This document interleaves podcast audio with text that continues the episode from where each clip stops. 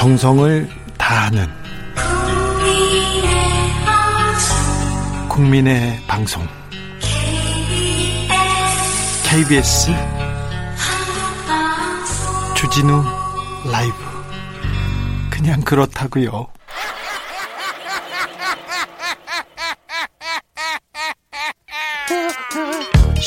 발로 뛰는 기자, 탐구하는 기자, 세상의 질문을 마구 던지는 기자, 기자가 본 오늘의 세상, 기자들의 수다. 라이브 기자실을 찾은 오늘의 기자는 미디어 오늘 정철훈 기자입니다. 안녕하세요. 네, 안녕하세요. 한 주간 어떻게 보내셨어요? 예, 라디오 듣고요. 신문 보고 방송 봤습니다. 그거 말고요.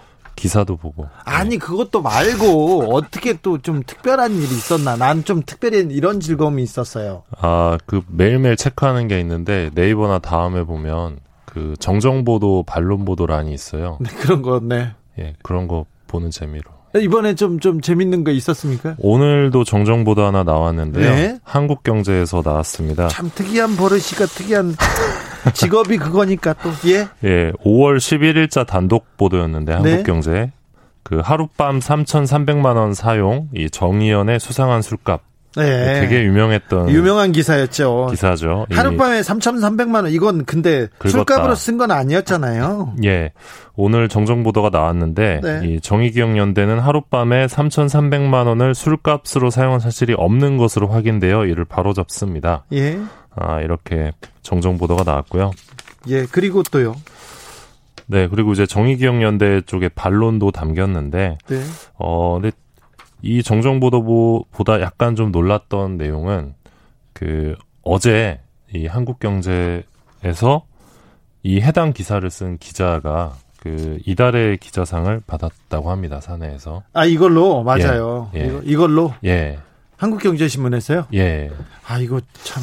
그래서 오보로 기자상을 탔대요? 그래서 아 이게 가능한가 싶어서 좀 놀랬는데 아무튼 예, 이런 지난번에도 지난번에도 어 좀 그 인천 고- 공항공사에서 그 좀 오보였어요. 오보였는데 오보를 가지고도 거기에서 산에서 상을 탄 그런 정이 있었는데 이거는 좀 잘못된 것 같습니다. 좀 언론인이라면 기자라면 네. 팩트에 그 사실에 개- 굉장히 충실하고 사실을 위해서 예. 이렇게 계속 다가가야 되는데 상을 그거 받은 다음 날 이 정정 보도가 나오는 셈인데요. 예.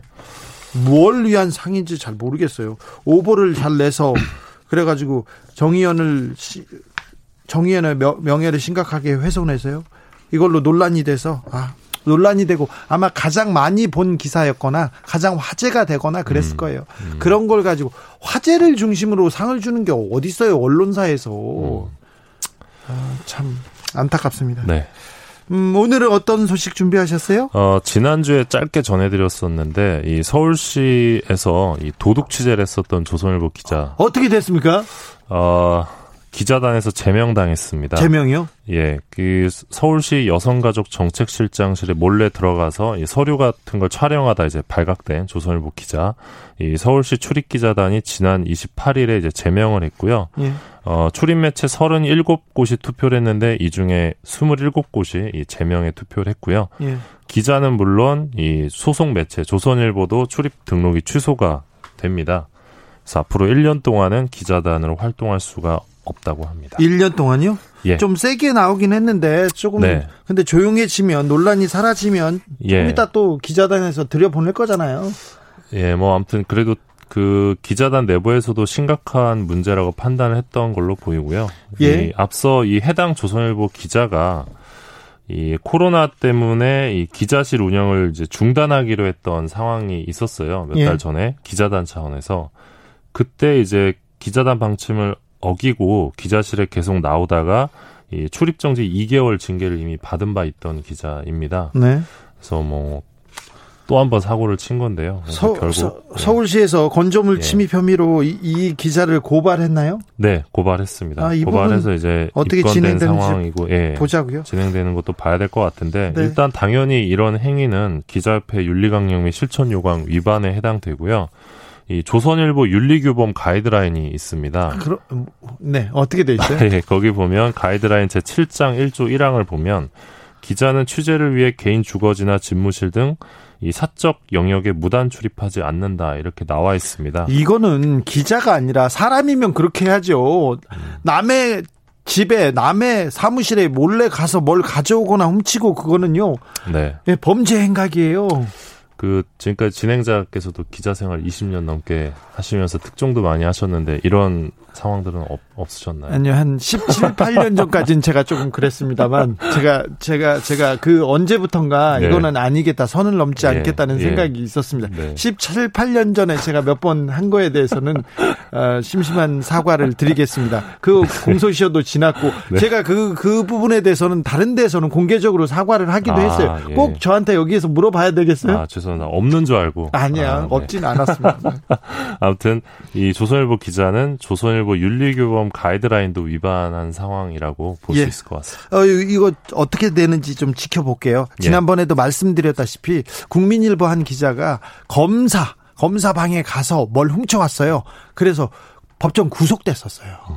그 이후에 그 기자단에서 이런 윤리 강령 굉장히 좀 어, 강화했었는데 예, 이 부분 이 부분 어떻게 되는지 지켜보겠습니다. 예. 지난번에 그 드루킹 사건 때도 조선일보 기자가 예, TV조선 기자. 네, TV조선 예, 기자가 느릅나무 출판사. 예. 예. 그런데 그 결국 기자가 이렇게 이렇게 음, 윤리 부분을 어기지 않습니까? 그러면 아뭐 취재하려고 그렇겠지 뭐 진실 보도를 음. 위해서 그렇겠지 하면서 사회적으로 해서 사회적으로 좀 관대하게 봐주는 시선이 있는데 음. 요거는 그런 차원이 아닌데 어떤 예 느릅나무 건의 경우는 TV조선 기자 불기소 처분 받았고요. 네, 네 그렇습니다. 네. 잘 처벌도 안 하려고 합니다. 그런데 어 언론의 관심사가 되면요. 그때는 어떻게 되는지 좀 네. 지켜보죠. 예. 어, 또 사법 당국이 특별히 조선일보에 대해서는 굉장히 조금 관대하거든요. 어, 조현호 경찰청장 전 경, 찰청장이 조선일보 기자가 그러는데 어떻게 하냐 무서워서 그랬다 이런 얘기합니다. 음, 다음 어떤 얘기로 갈까요? 예, 방송통신위원회 소식 좀 가져와 봤는데요. 지금 네. 국회가 어제 본회의에서 여야 추천 몫으로 김현 전 더불어민주당 의원과 김효재 전 한나라당 의원을 이 차관급이죠. 방통위 상임위원으로 추천해 의결했습니다. 김현 전 의원, 김효재 전 의원입니다. 김효재 전 예. 의원은 예. 아, 네. 네. 이명박 정부 때 언론 정책을 총괄하던 그런 분이셨는데. 네. 한상혁 방통위원장이 연임하면서 다음 주부터 이제 5기 방통위가 새로 시작을 하는데요. 네. 어, 아시겠지만 방통위는 방송통신의 공공성을 위한 규제 기관으로서 이 허위 조작 정보 대응부터 이 종합 편성 채널 재승인 심사 그리고 유튜브 프리미엄 서비스까지 미디어 관련 정책을 총괄하는 매우, 매우 중요한 기관입니다. 방통위원장은 장관급이고요. 방통위원이 다섯 명인가요? 위원장 포함 다섯 명입니다. 위원장 포함해서 예. 다섯 명입니다. 그럼 네. 방통위원 네 명인데요. 차관급입니다. 네. 차관. 어, 근데 지금 언론 시민 단체들이 이, 이번 상임위원 인사에 반발하고 있는 상황인데요. 크게 반발하고 있습니다. 예, 문재인 대통령이 거부권을 행사해야 한다, 이렇게 요구하고 있는 상황입니다. 예.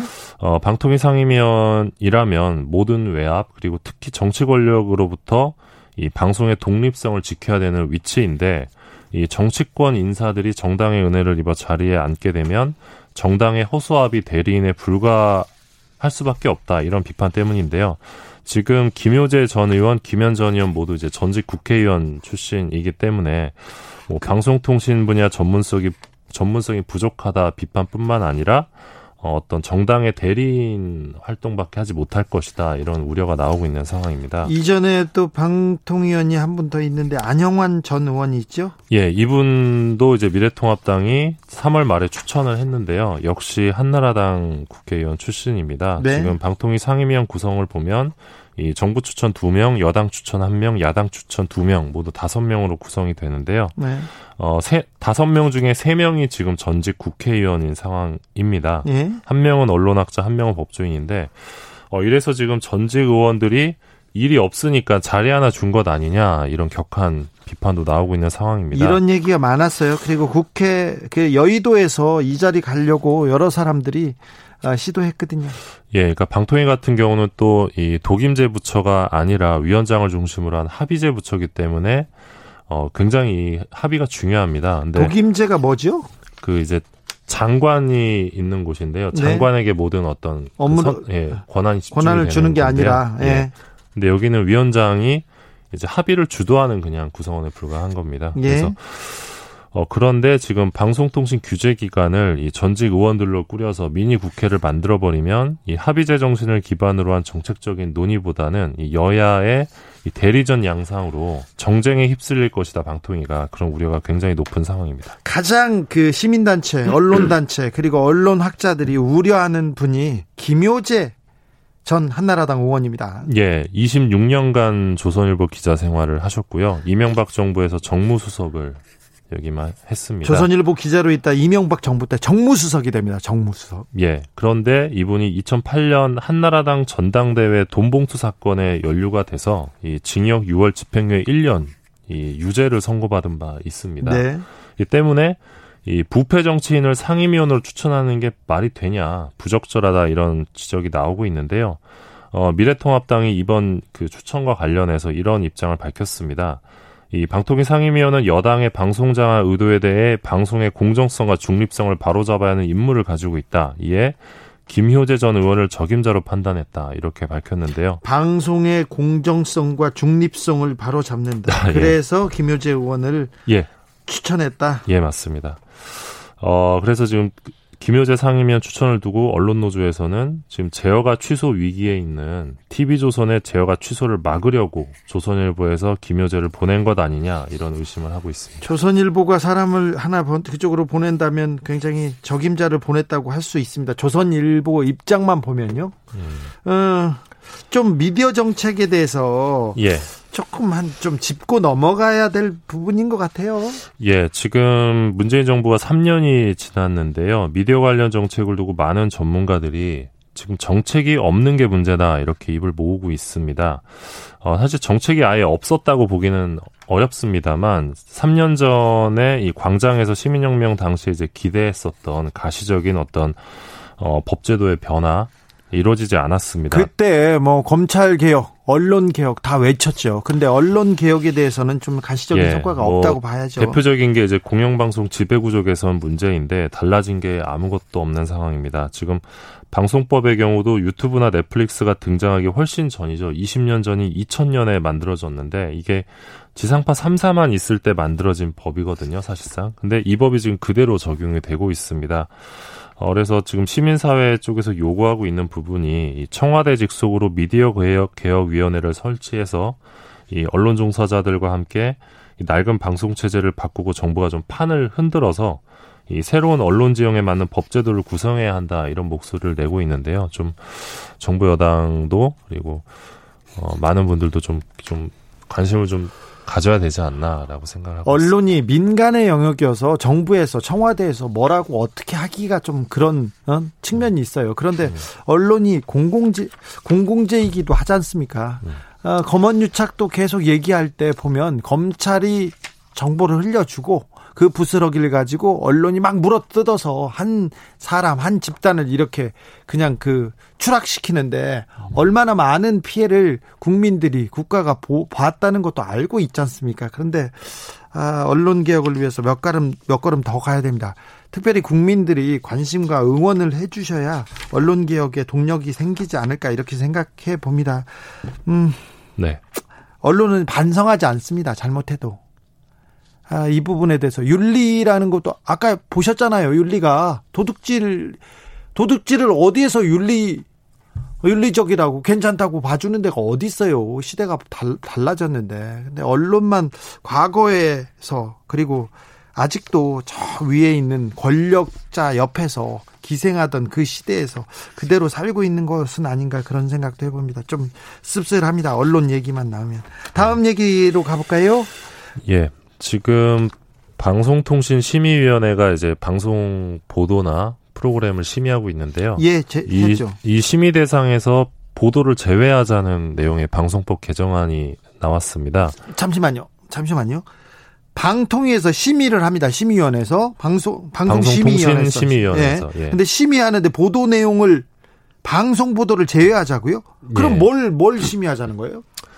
그냥 뭐 예능 프로그램, 드라마 프로그램, 교양 프로그램 뭐 라디오 프로그램. 가장 중요한 보도는 지금 심의하지 말자 이런 법안을 냈다고요?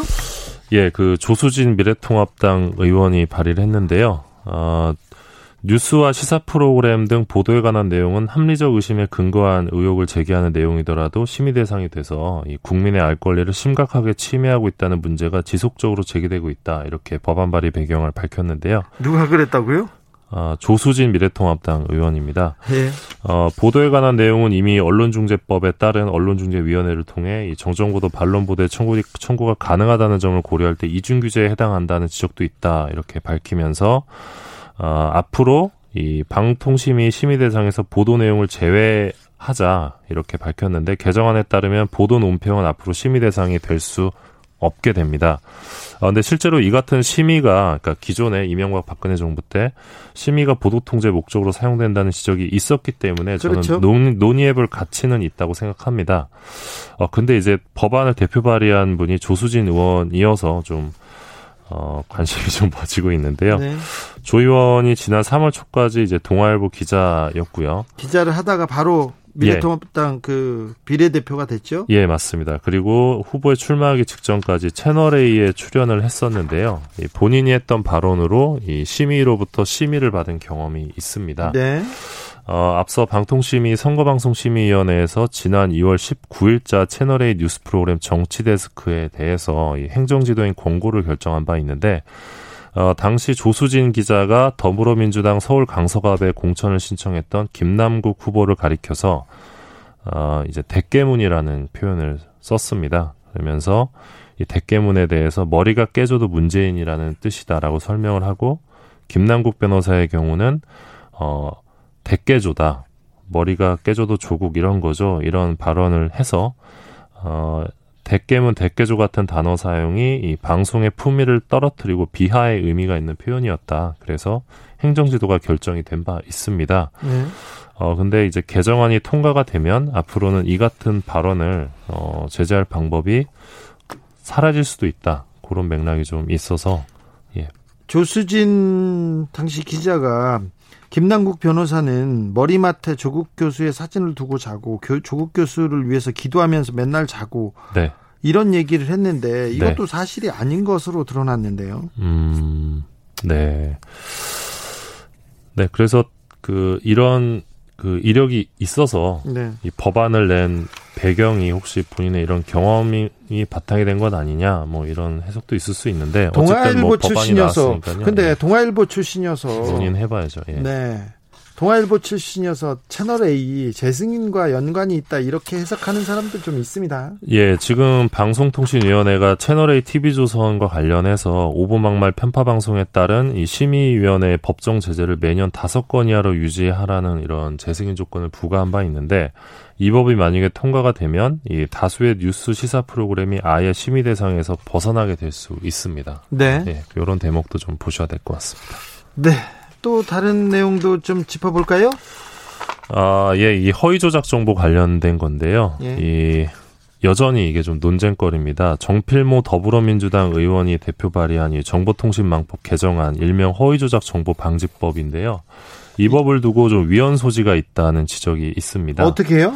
어, 이 정필모 의원이 낸 개정안을 보면 허위 조작 정보를 좀 어렵게 설명해 주셨는데 정보통신망을 통해 상업적 또는 정치적으로 정보를 매개로 타자를 속이려는 기만적 의도성을 가진 행위로 수용자가 허구임을 오인하도록 언론 보도에 양식을 띈 정보 또는 잠시만, 잠시만. 저기 정철은 기자가 좀 설명해 주세요. 어려워서 모, 모르겠어. 야, 저는 이제 법안에 나온 대로 읽고 자, 있었는데요. 법안, 법안은 어려우니까. 어, 아무튼 이 저널리즘의 기능이 배제된 가운데 검증된 사실로 포장하는 행위 이렇게 길게 정의를 했습니다. 예. 이걸 두고 어, 법안을 보면 이 허위 조작 정보 이제 가짜 뉴스인 건데요. 네, 가짜 뉴스를. 예, 이거를 두고 어, 상업적 또는 정치적으로 타자를 속이려는 기만적 의도성 그리고 네. 허구임을 오인 검증된 사실로 포장 이런 거 이런 표현과 같이 추상적이고 주관적이며 불명확한 개념으로 이제 정의를 했는데 이런 식으로 규제 대상 정보를 어, 명백히 정의할 수 없는 거다. 그리고 명백히 정의하기 어려운 이 허위 조작 정보를 바탕으로 해서 어, 그 삭제를 이제 의무화하게 하는 거거든요. 이 플랫폼 사업자들에게. 네. 지금 가짜 뉴스를 어느 정도 조금 좀저 네. 좀 제어해보자 이런 취지로 지금 허위조작 정보 방지법이 내, 나온 거죠 여기는. 예, 예. 근데 정, 이 정의 자체가 너무 불명확하고 주관적이기 때문에 네. 이런 식으로 만약에 정의를 한 다음에 정보통신 제공자에게 모니터링 및 삭제 의무를 부과할 경우에 법안대로 그러면 과거멸을 부추겨서 합법적 표현물까지 차단이 되고 결국 국민의 표현의 자유를 침해할 위험이 높기 때문에 위헌적이다 이런 주장이 있는 상황입니다. 아 이제 정필모 의원이 발의한 내용에 대해서 네네. 이렇게 좀 비판적인 내용이 있다는 거죠. 너무 예. 어렵고 지금 그 주, 그 개념들이 조금 예. 모호해서요. 예, 그러니까 사실 가짜 뉴스나 허위 조작 정보에 대한 개념이 해외에서도 좀 자리 잡히지 않은 상황이기는 하고요. 예. 우리나라도 마찬가지인데 그래서 좀 계속해서 판례가 좀 쌓여야 되는 상황입니다. 그래도 가짜 뉴스는 어떻게 좀 제어하고 그 잡아내야 될 거 아닙니까? 예, 그렇죠. 예. 그런데 그래. 이제 가짜 뉴스가 아닌 것들까지 이제 규제가 된다면 그거는 문제가 될 수 있기 때문에 네. 굉장히 신중해야 된다고 봅니다. 네. 굉장히 저기 정필모 의원은 KBS 출신인데요. 신중한 네. 분인데 네. 좀 어렵게 써놓은 것 같아요. 네, 네. 어렵게 써놔가지고 지금 그 개념이 모호하다고 하는 것 같습니다. 예, 그래서 현재로서는 계속 이 가짜 뉴스와 허위 조작 정보를 어떻게 정의할 것이냐 여기에 대한 논의도 좀 계속 이어져야 될 것으로 보입니다. 가짜 뉴스, 허위 정보를 어떻게 정의할 것인가 거기부터 네. 시작돼야 되네요. 예, 맞습니다. 아, 네, 어렵습니다. 가짜 네. 뉴스를 이 사회에서 추방하는 거 그만큼 가짜 뉴스가 좀 많이 팽배해 있고요. 다양한 행태, 형태로 지금 가짜 뉴스가 퍼지고 있어서 이걸 어떻게 해야 되는데 저희도 좀 계속 고민해 보겠습니다. 지금까지 기자들의 수다. 미디어 오늘 정철훈 기자와 함께했습니다. 감사합니다. 고맙습니다. 라디오 정보센터 다녀오겠습니다. 조진주 씨.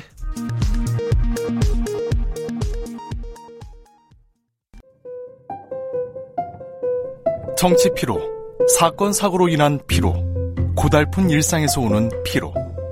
오늘 시사하셨습니까? 경험해 보세요. 들은 날과 안 들은 날의 차이. 여러분의 피로를 날려줄 저녁 한 끼 시사. 주진우 라이브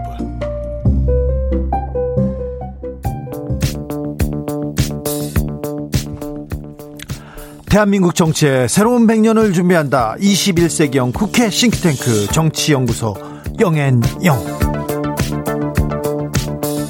21대 국회에 보내는 고급진 정치 컨설팅 이번 한 주 뜨겁게 분석해 보겠습니다. 정치는 데이터다. 정치는 과학이다. 박시영 윈지코리아 컨설팅 대표 안녕하세요. 네, 반갑습니다. 박시영입니다. 데이터의 박 아니다. 정치는 촉이다. 정치는 감이다. 최영일 시사평론가 어서 오세요. 네, 감감 촉촉 최영일입니다. 촉최 데이터 박 한 주간 어떻게 보내셨습니까? 어휴. 뉴스가 쏟아져요. 너무 피곤해. 그렇죠. 한국처럼 네. 한국처럼 뉴스가 이렇게 dynamic한 나라 없어요. 아니 휴가철에는 좀 자제했으면 좋겠어요. 휴가철에는 좀 없었거든요. 네. 그래서 네. 가끔 휴가철에는 휴가철에 뉴스가 네. 사라져요. 네. 그래서 기자들도 다 떠나서 아 나는 이때 좀 해봐야지 그렇게 음. 저는 사무실을 지켰거든요. 아, 요, 요, 요번에는 정부 고위관료 들은 8월 중순인가 네. 그렇게 휴가 간다고 하더라고요. 어, 여의도 사람들은 네. 언제 휴가 갑니까? 지금 아, 가기 8월 시작했죠? 4일 아니죠. 8월 4일 날 본회의가 어 있으니까 본회의까지는 마치고 7월 임시국회 예, 마지막. 예. 그다음에 아마 그 국회의원들은 8월 한 6일부터 휴가 갈 것 같습니다. 아, 그러니까 저는 그게 음. 놀라워요. 음. 국회의원들이 여름에 휴가를 가는 게. 왜요? 지금 개원을 한 달 늦게 했잖아요. 네. 네. 40여일 늦게 해서 네. 세비 받았잖아요. 네. 21대 첫, 첫 달에. 받았죠.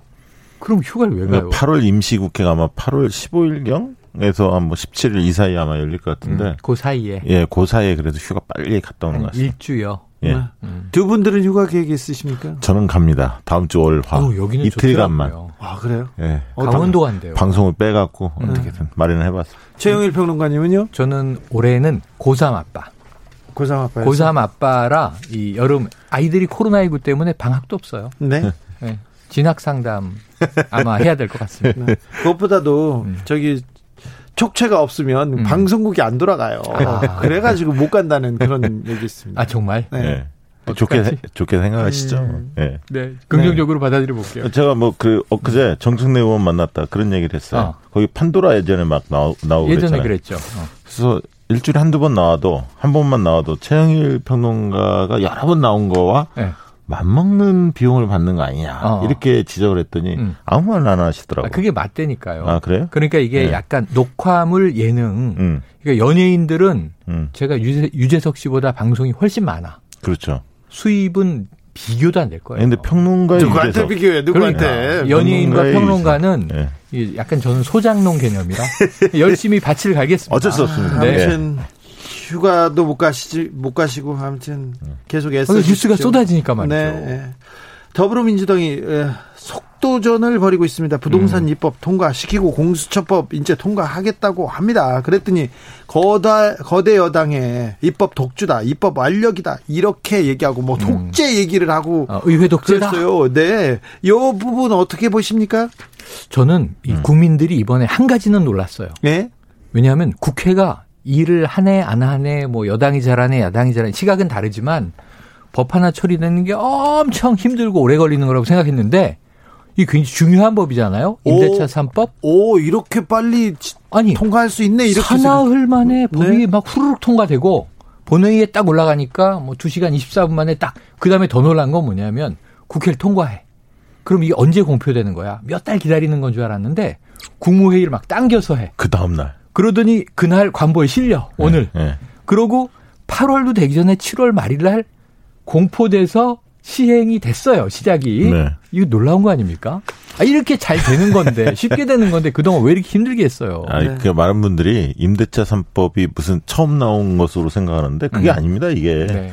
어, 지난 20대 국회 때도 계속 추진하려다가 당시 자유한국당이 바, 반대를 해서 이게 음. 통과 안 됐던 법안인데 이게 또 통과된다고 해서 많이 실생활에 바뀌고 그런 것도 아니에요. 음. 아, 그런데 일단은 많은 분들이 이제 부동산 정책에 대한 좀 정부에 대한 신뢰가 많이 떨어졌잖아요. 그렇죠. 네. 그런 상황에서 지금 각종 부동산 커뮤니티에 허위 정보들이 너무 넘쳐나고 있어요. 어, 그러다 보니까 굉장히 임차인들은 불안불안하고 어. 그렇기 때문에 이게 빨리 진정시킬 필요가 있거든요. 어. 그래서 이제 그런 측면에서는 속도전이 불가피했는데 이 과정에서 그러면 위법을 했느냐 처리 음. 과정이 음. 야당에서 주장하는 것처럼 이게 이제 어 쟁점인데 그렇죠. 법안 소위를 사실은 어둘 수 있고 국회법에 의하면 그 소위에서 어 심사하게끔 음. 거쳐야 하는 관문으로 돼 있습니다. 맞아요. 사실은 그런데 에 심의 그 소위가 구성이 안 돼 있어요. 음. 네. 왜냐하면 7월 중순에 소위를 구성하기로 합의는 했는데 음. 그 뒤로 통합당이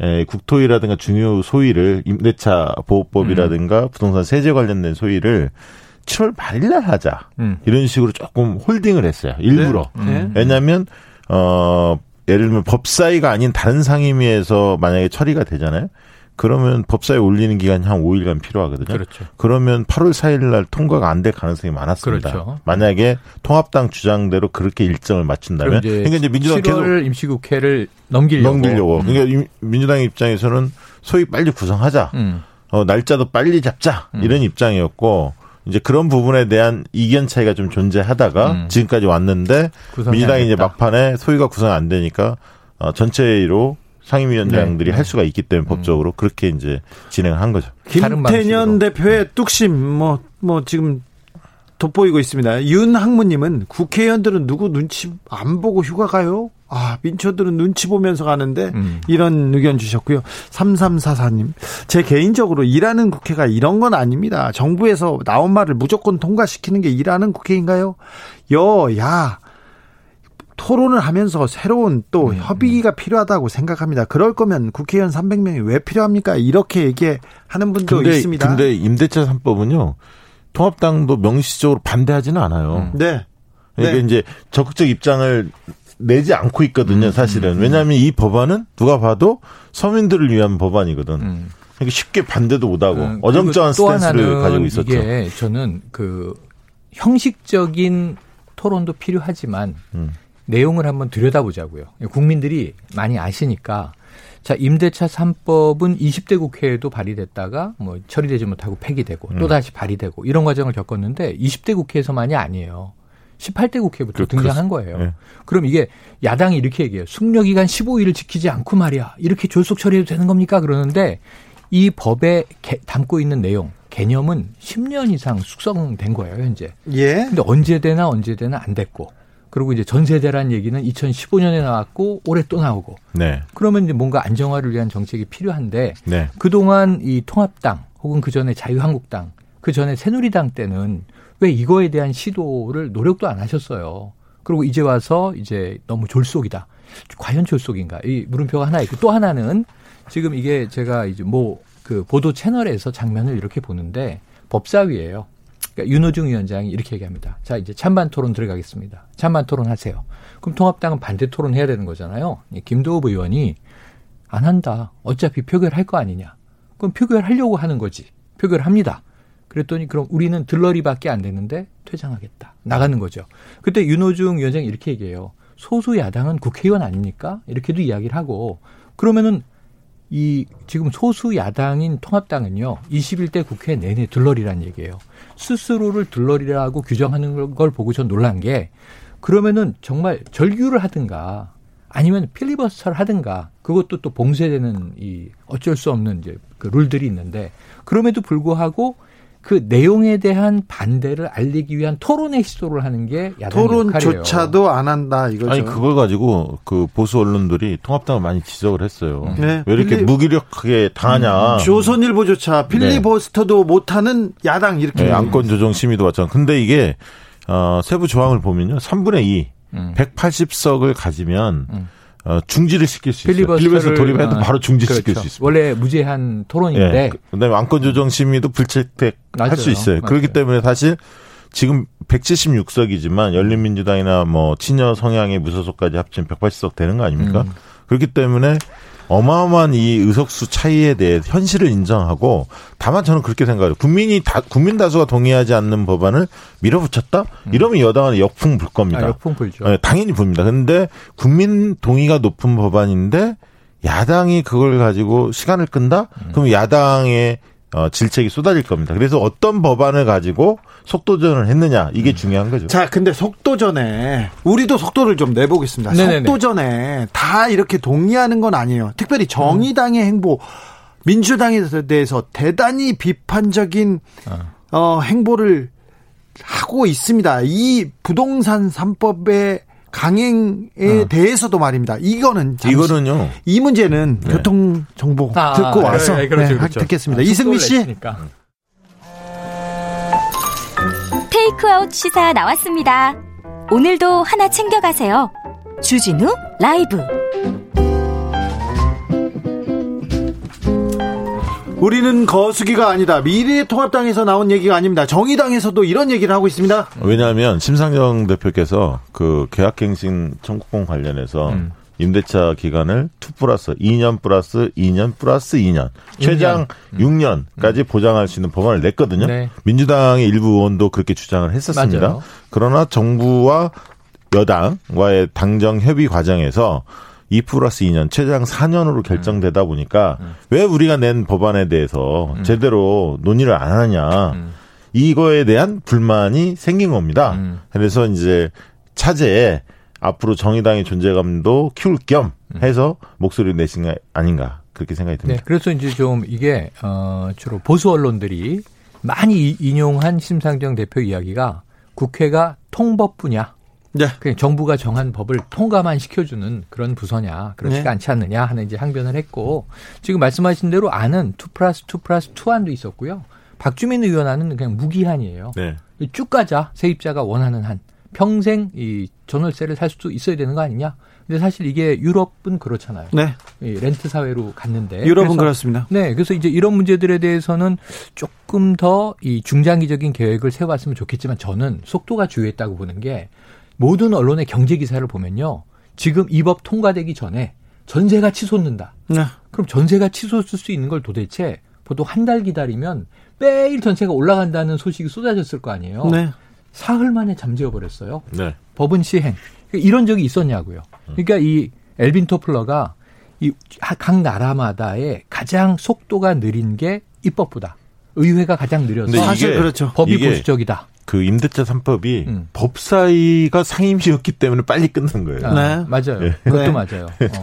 그러니까 이제 약간 법마다 지금 뭐 기재위에 또 이제 이 세제 개편안도 있고 근데 공수처법도 지금 하위 법안은 통과됐잖아요. 네. 우리도 속도를 내보겠습니다. 공수처 3법 운영위에서 통과됐습니다. 그러면 8월 초에 공수처 어, 본회의 8월 초에 본회의 처리되면 음. 8월 9월에는 공수처 출범 가능할까요? 안 됩니다. 아. 왜냐하면 지금 이 통합당이 이 내야 하는 그 추천위 야당에서 추천 야당 두 명, 명을 낼수 이 몫을 원래는 일정 기한을 두고 기, 그 기한이 넘어가서 위원 추천을 안 하면 그러면 아 교섭단체 1번이 의지가 없나 보다. 그래서 국회의장이 직권으로 다른 교섭단체를 지정할 수 있게 돼 있는 법 규정이 있었는데 이거 삭제했거든요. 네. 통합당하고 이렇게 되면은 완전히 등 돌릴 것 같다. 야당을 배려한 거예요.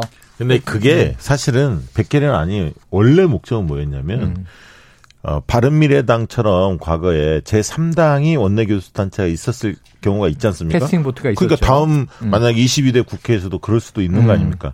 그렇게 됐을 때 제1야당이 원내교섭단체가 만약에 추천을 않고 음. 시간을 끌면 의장이 직권을 그러면 제2야당 그렇죠. 원내교섭단체를 음. 구성하고 있는 제2야당한테 권한을 넘기겠다. 음. 이런 게 이제 원안이었는데 네. 통합당 입장에서는 어, 그 제2야당이라는 명칭이 없으니 어. 저거 민주당이 그러면 추천권을 다 갖는 거 아니야? 그렇지. 라고 그렇지. 의구심을 가지니까 음. 이건 불필요하게 자극할 필요 없다. 원래 그런 어. 의도가 아니었는데, 아니었는데, 그래서 삭제한 거고요. 음. 결국은 모법 법 자체를 고치지 않고 음.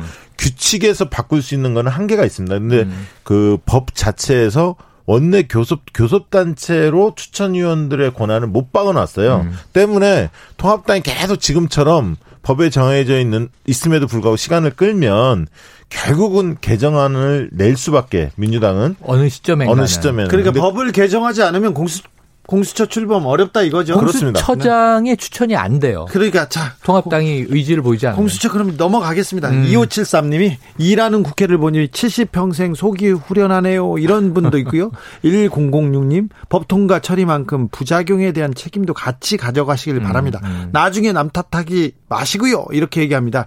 그런데 미래통합당 음. 계속해서 이렇게 좀 무기력해 보입니다. 네, 네. 이런 식으로 끌려가는 국회 계속 될까요? 이 한동안 되다가 뭔가 이제 좀 저는 바뀔 수밖에 없다고 봐요. 자, 태세 전환 언제 언제쯤? 태세 전환은 이 정기 국회가 9월부터 시작이에요. 9월 초. 예. 아까 얘기한 대로 자 다음 주에 7월 임시국회 끝. 8월 4일 마지막 본회의. 네. 또 어떤 법안이 처리될지는 아직 모르지만 그리고 다음 주에 공급 대책 나옵니다. 네. 부동산 한 번 더 뜨겁고요. 그 다음에 휴가. 그 다음에 이제 임시국회 짧게 9월 정기국회. 그럼 어떻게 해야 되냐면 지금 이제 국정감사도 준비해야 돼요. 금방 추석이에요. 그러면은 이분들이 지금 뭘 준비해야 되냐면 다시 이 그 개원 전 초기로 돌아가 보자고요. 왜 이 사단이 났냐면 법사위원장 자리 때문에 지금도 그러고 있죠. 40여 일. 네. 그러면 법사위원장은 이제 못 뺏어 오지만 7개 상임위원장 가져갔어야죠. 그럼 지금 이렇게 안 돼요. 본인들이 얘기하는 졸속 심사 아닙니다. 소위 구성합시다.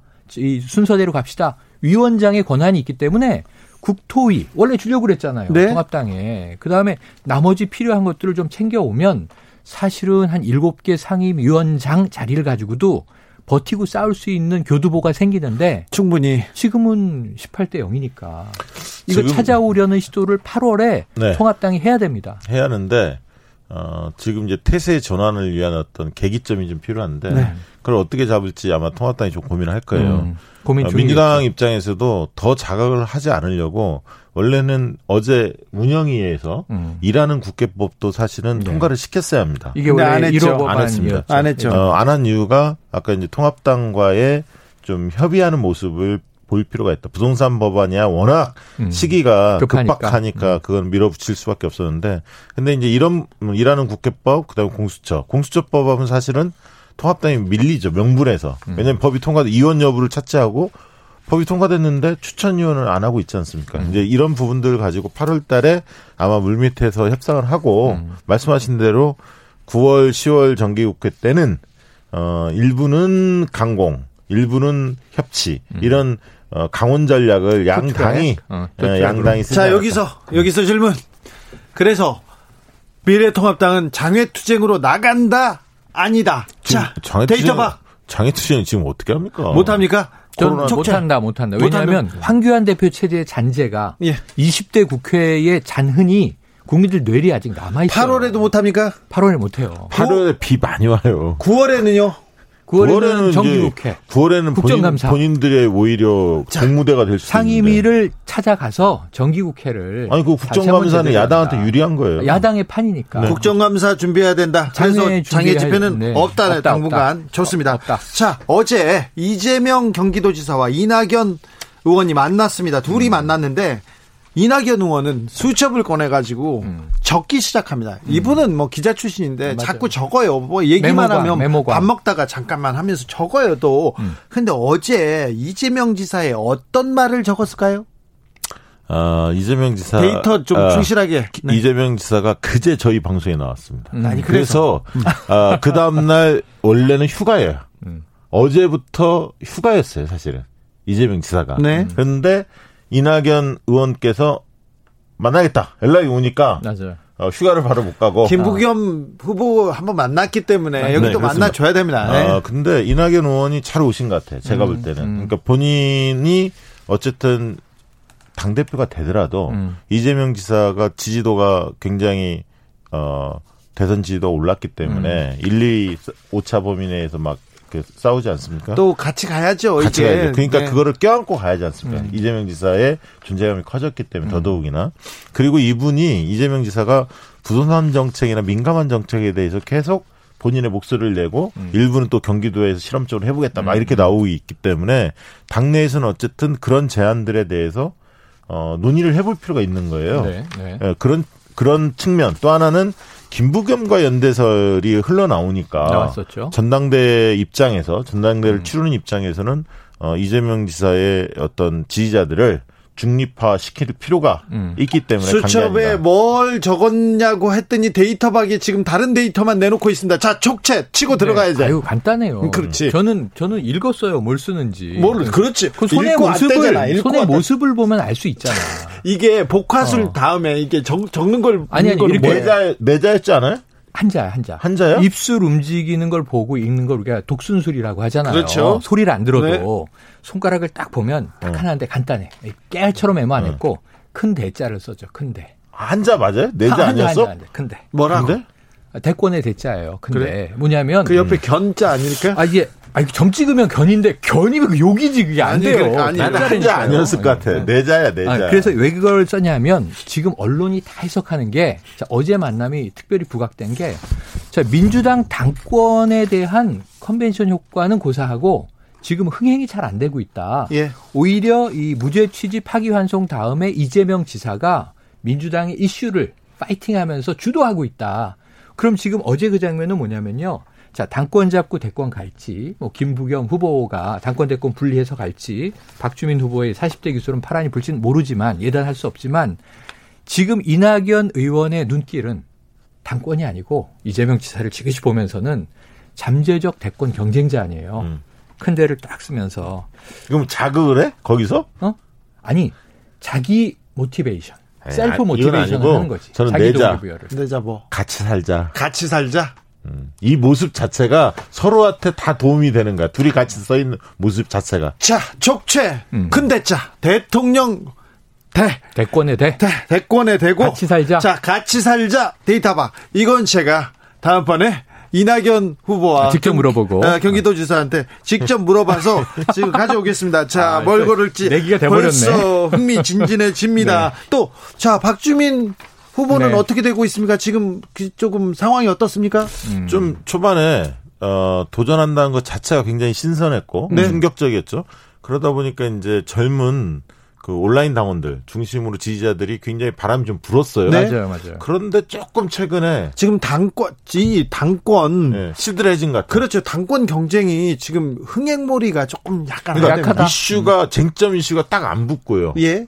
어, 그런 어떤 음. 옛날에 뭐 박지원처럼 그런 음. 어떤 네거티브를 꼭 해야, 해야 음. 뭐꼭 쟁점이 붙는 건 아니지만 음. 어떤 차이점이 명확히 드러나야 하는데 그게 그런 부분에 대해서 박주민, 김부겸 이 두 분이 상대적으로 후발주자인데 네. 치고 나가지는 못하고 있는 거죠. 데이터박 얘기대로 지금 박주민이 나왔는데 던지는 화두가 네.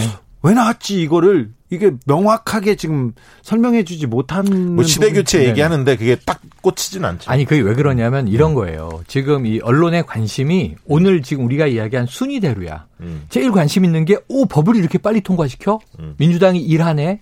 혹은 저렇게 해도 되는 거야 독재네. 뭐 어쨌든 이런 시각이 막 혼재돼서 뜨겁고 두 번째 부동산 대책 어떻게 되는 거야? 집값 잡는 거야? 다음 주에 공급체가 어떻게 돼? 다음 주까지도 부동산 뜨거워요. 지금 이제 통합당은 평론 정치라고 있어요. 백드롭에다가 감당할 수 있겠습니까? 이건 저희 같은 사람이 얘기하면 되는 거예요. 네. 지금 뭔가 대안을 내고 치고 들어가야지. 그래서 이걸 보면 당권 누가 잡는지는 한 달 남았잖아요. 지금 너무 속도가 빠르니까 뉴스 이슈의 속도가 지금 이 세 사람의 삼파전이 크게 부각될 타이밍을 틈새를 못 찾고 있어. 그렇습니다. 묻혀가는 거예요. 호우 경보 발효된 지역이 있습니다. 충남 계룡 시 아, 지역에 이거, 이거, 이거. 호우 경보가 발효되어 있습니다. 인근 지역 비 피해 각별히 주의하시기 바랍니다. 비 피해 없기를 빕니다. 아, 넘어가겠습니다. 비, 비 소식도 있었어요. 그리고는 뭐 법안 통과도 있었고. 그리고 더불어민주당하고 열린민주당은 통합될 것 같습니다. 통합론이 지금 솔솔 음. 나옵니다. 네, 지금 당권 후보 세 분 모두 네. 동의하는 쪽인 것 같고요. 음. 그다음 김부겸 후보 같은 경우 또 최강욱 당대표하고 직접 만나기도 했고. 예. 그래서 어제도 또 박주민 최강욱 다시 네, 만났고요. 네, 만났죠. 음. 그래서 어, 연말 안에는 네. 음. 그 정기국회가 마무리되면 음. 어, 11월이나 12월 사이에 아마 통합되지 않을까. 촉채. 저도 통합된다. 통합 언제 됩니까? 연말 연초. 연말, 연말 연초. 연초. 아니 연말 연초까지 가요? 그런데 연말을 안 넘길 것 같고 연기일 것 같은데 170 구속되는 거죠. 9월 10월에 끝나지 않을까요? 아니 그 9월 10월에 추석이 10월 1일인가 그러죠? 10월 음, 초죠. 음. 9월 달에 하기에는 조금 부담스러울 거예요. 왜냐하면 9월 달에 그 정비하는 게 좀 필요하거든. 음. 새 대표가 당 대표가 들어선 다음에 정비하는 게 끝 시급한데 그 정비를 세불리기부터 시작한다? 이런 부분에 대한 좀 정치적 부담이 그러니까 잘 보시면 왜 그러냐면 아까 제가 9월 정기국회 시작되면 추석 전후해서 국정감사 시작되잖아요. 네. 그렇죠. 국정감사가 이제 통합당이 국정감사에서 진짜 빛을 발해야 돼요. 그래야 야당이 살아나. 근데 여당 입장에서는 공격받을 게 많아요, 지금 이슈들이. 그런데 열린 민주당이 여당인과 야당인 게 국정감사에서의 롤플레이가 좀 달라요. 그렇죠. 그래서 저는 야당 카드를 쓸 것이다. 음. 자, 그리고 국정감사 끝나고 통합 모드에 들어갈 것이다. 이렇게 촉채, 보는 거예요. 촉체의 해석이었습니다. 그렇다면 여기서 또 질문 하나 갑니다. 청봉주 전 의원 아. 이분 정책 뭐 어떻게 될까요? 그거는 지금 2심이 아직 재판이 아직 안 끝났잖아요. 음. 재판 재판 문제가 좀 깔끔하게 끝나야죠. 재판이 끝나면요. 어. 끝난... 자, 더불어민주당하고 네. 더불어민주당하고 열린민주당이 이렇게 합당을 해요. 음. 그럼 거기 있는 사람들이 다 이렇게 들어올까요? 대부분 들어오지 않겠습니까? 그러니까 원외 인사들을 다 포함하여 네. 어, 의원 3명 말고 제가 볼 때는 뭐 대다수는 들어올 것 같고요. 음. 아까 정부주 전 의원 같은 경우에는 어쨌든 그 문제가 제일 쟁점이었기 때문에 어이 재판 분, 문제가 2심에서 깔끔하게 끝나면 음. 그러면 오히려 본인의 역할을 부담 수, 예, 예. 본인의 역할을 그, 그렇다면 미래통합당하고 국민의당 합당은 어, 언제 거기도 통합될 가능성이 높죠. 그렇죠. 같이 가죠. 이쪽이 통합되면 음, 왜냐하면 음. 내년 서울시장 선거 앞두고 맞아요. 어, 그 전에 통합될 가능성이 크거든요. 그렇죠. 지금 국민의당이 후보 단일화를 원하지도 않아요. 음. 사실 왜냐하면 지금 당 존립 자체가 어려운 상황이라서. 음. 아마 통합을 내심 바랄 것 같습니다. 그래서 이제 큰 쪽이 작은 쪽을 흡수하는 과정이 올해 후반기에 쭉 펼쳐져서 예. 정리가 될 것이다. 조금 이제 조그만 군소 정당들은 정의당처럼 오래된 쪽 빼고 그런데 문제는 그게 이제 큰 효과가 있겠는가 하는 문제예요. 어차피 음. 의석 분포는 크게 달라지진 않아. 네. 지금 흘러가는 대로. 어, 차피 여기저기 세석 세석이잖아요. 어차피 안철수 음. 대표 입장에서도 서울시장 아니면 대권의 도전 둘 중에 하나만 남은 네. 거 아닌가요? 현실적으로 본다면. 맞습니다. 내일 8월 1일입니다. 7월이 다 갔습니다. 아. 8월 4일에는 본회의, 8월 말에는 민주당 전당대회가 있습니다. 그렇죠. 아, 큰 뉴스인데 이거 말고 8월에 조금 뜨거운 정치 현안 뭐가 있습니까? 그 이제 예를 들면 남북 문제에서는 한미 그 연합 훈련을 군사 훈련을 하느냐 맞아요. 규모가 맞아요. 얼마냐에 따라서 북한의 어떤 반발 강도가 결정이 되기 때문에 민간 교류는 오늘부터 시작했습니다. 네. 벌써 음, 의료 그 부분이 굉장히 중요한 주기 시작했고요. 사실 네. 자, 외교 이슈 두 개만 보세요. 하나는 지금 이야기한 거 받아서 그대로 남북미 이슈가 8월에 좀 뜨겁다. 두 네. 번째는 뭐냐면 한일 수출 규제 문제 네. WTO 제소됐거든요. 네. 그리고 여기 또 하나 카드가 있는 게 유명희, 유명희? 어, 통상교섭본부장의 WTO 사무총장 후보 출마. 이게 지금 8월에 되게 중요해요. 예. 패널 구성이 됐기 때문에 우리가 일본이 부당하게 지난해 7월 1일에 수출 규제를 시작함으로써 백색 국가 제외, 지소미아 카드 흔들어 중단을 유보해 지금 1년 왔거든요.